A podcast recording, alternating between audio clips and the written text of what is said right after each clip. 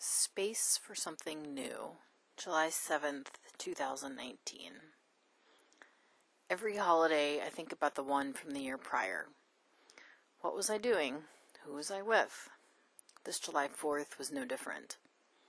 In addition to reminiscing about last year, I also took stock of my life.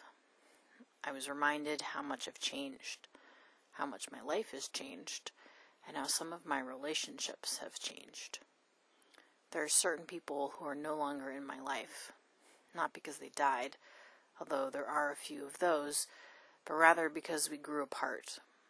We have become alien to each other and don't own starships to bring us together.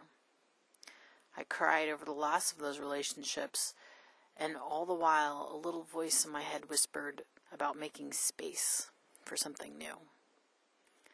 I have a tendency to cling on to things far past the point of being healthy. Alexander Graham Bell has me pegged with his quote When one door closes, another opens. But we often look so long and so regretfully upon the closed door that we do not see the one which is opened for us. This week I'm looking at the open door. In terms of relationships, that means I'm noticing the new ones in my life from the past year, or the old ones that are new again. In other words, relationships where I reconnected with someone from my past. By clearing out the old relationships, by letting them go, I'm making space for the new ones. I have the capacity to nourish what's here because I'm not caught up and knocking on a closed door. We have that saying, nature abhors a vacuum. I abhor vacuums too, but not the ones that clean the carpet. Those I love. I abhor life vacuums, but there's wisdom in acknowledging their importance. Of seeing the beauty in empty space, because empty space doesn't last. Soon it will be filled with something. Maybe saying goodbye to old relationships opens me up to better ones. It doesn't mean the love died, because for me anyway, it hasn't.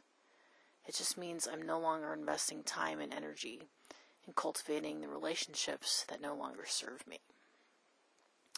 I'd like to throw in a spiritual quote here or make this post more profound, but it's not. The practice is a simple one that we all must learn. In order to make space for something new, we have to get rid of the old, whether that's an object or a belief. I dream of a world where we understand it's important to grieve the loss of closed doors, but also turn our attention to the doors that are open. A world where we clear away what no longer serves us. A world where we realize nature abhors a vacuum, and thus ultimately we are making space for something new. Another world is not only possible, it's probable.